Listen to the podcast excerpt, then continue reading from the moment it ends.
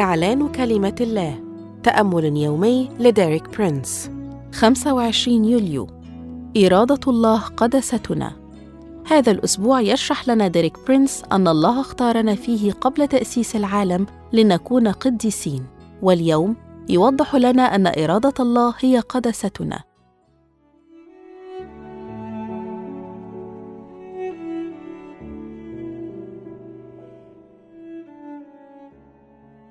يقول في عبرانيين 12 العدد 19 ثم قد كان لنا آباء أجسادنا مؤدبين وكنا نهابهم.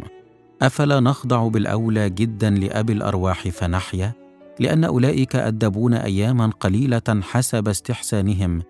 وأما هذا فلأجل المنفعة لكي نشترك في قداسته. قصد الله أن نشاركه قداسته. ويكمل كاتب رسالة العبرانيين فيقول في العدد 14 اتبعوا السلام مع الجميع والقداسة التي بدونها لن يرى أحد الرب. أولا علينا أن نحيا حياة القداسة. ثانيا لكي نحقق ذلك ينبغي علينا أن نطلب السلام مع جميع الناس ونسعى للعيش بسلام ونتجنب النزاعات والخلافات. وقد أصدر كاتب رسالة العبرانيين تحذيرا علنيا قال فيه بوضوح أننا لن نرى الرب إلا إذا صرنا شركاء في قداسته.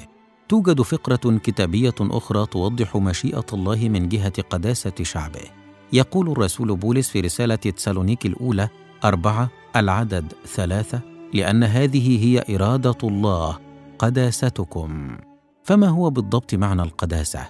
إلى حد ما تحجب اللغة الإنجليزية المعنى الحقيقي للكلمة. فعندما تنتهي الكلمة ب i f y تعني أن تجعل الشيء متماثلا مع نوعية المشار إليه ايا كانت الكلمة. على سبيل المثال purify تعني أن تجعل الشيء نقيا و clarify أن تجعل الشيء واضحا و rectify أن تجعل الشيء صوابا. وبالتالي sanctify تعني أن تجعل الشيء مقدسا.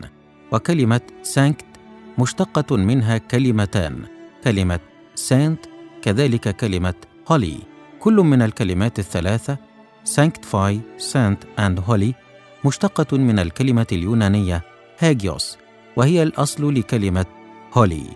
ببساطة التقديس هو عملية جعل الشيء أو الشخص مقدسا. وبالتالي يمكننا ترجمة تسالونيك الأولى أربعة العدد ثلاثة بهذه الطريقة. إن إرادة الله إنما هي تقديسكم.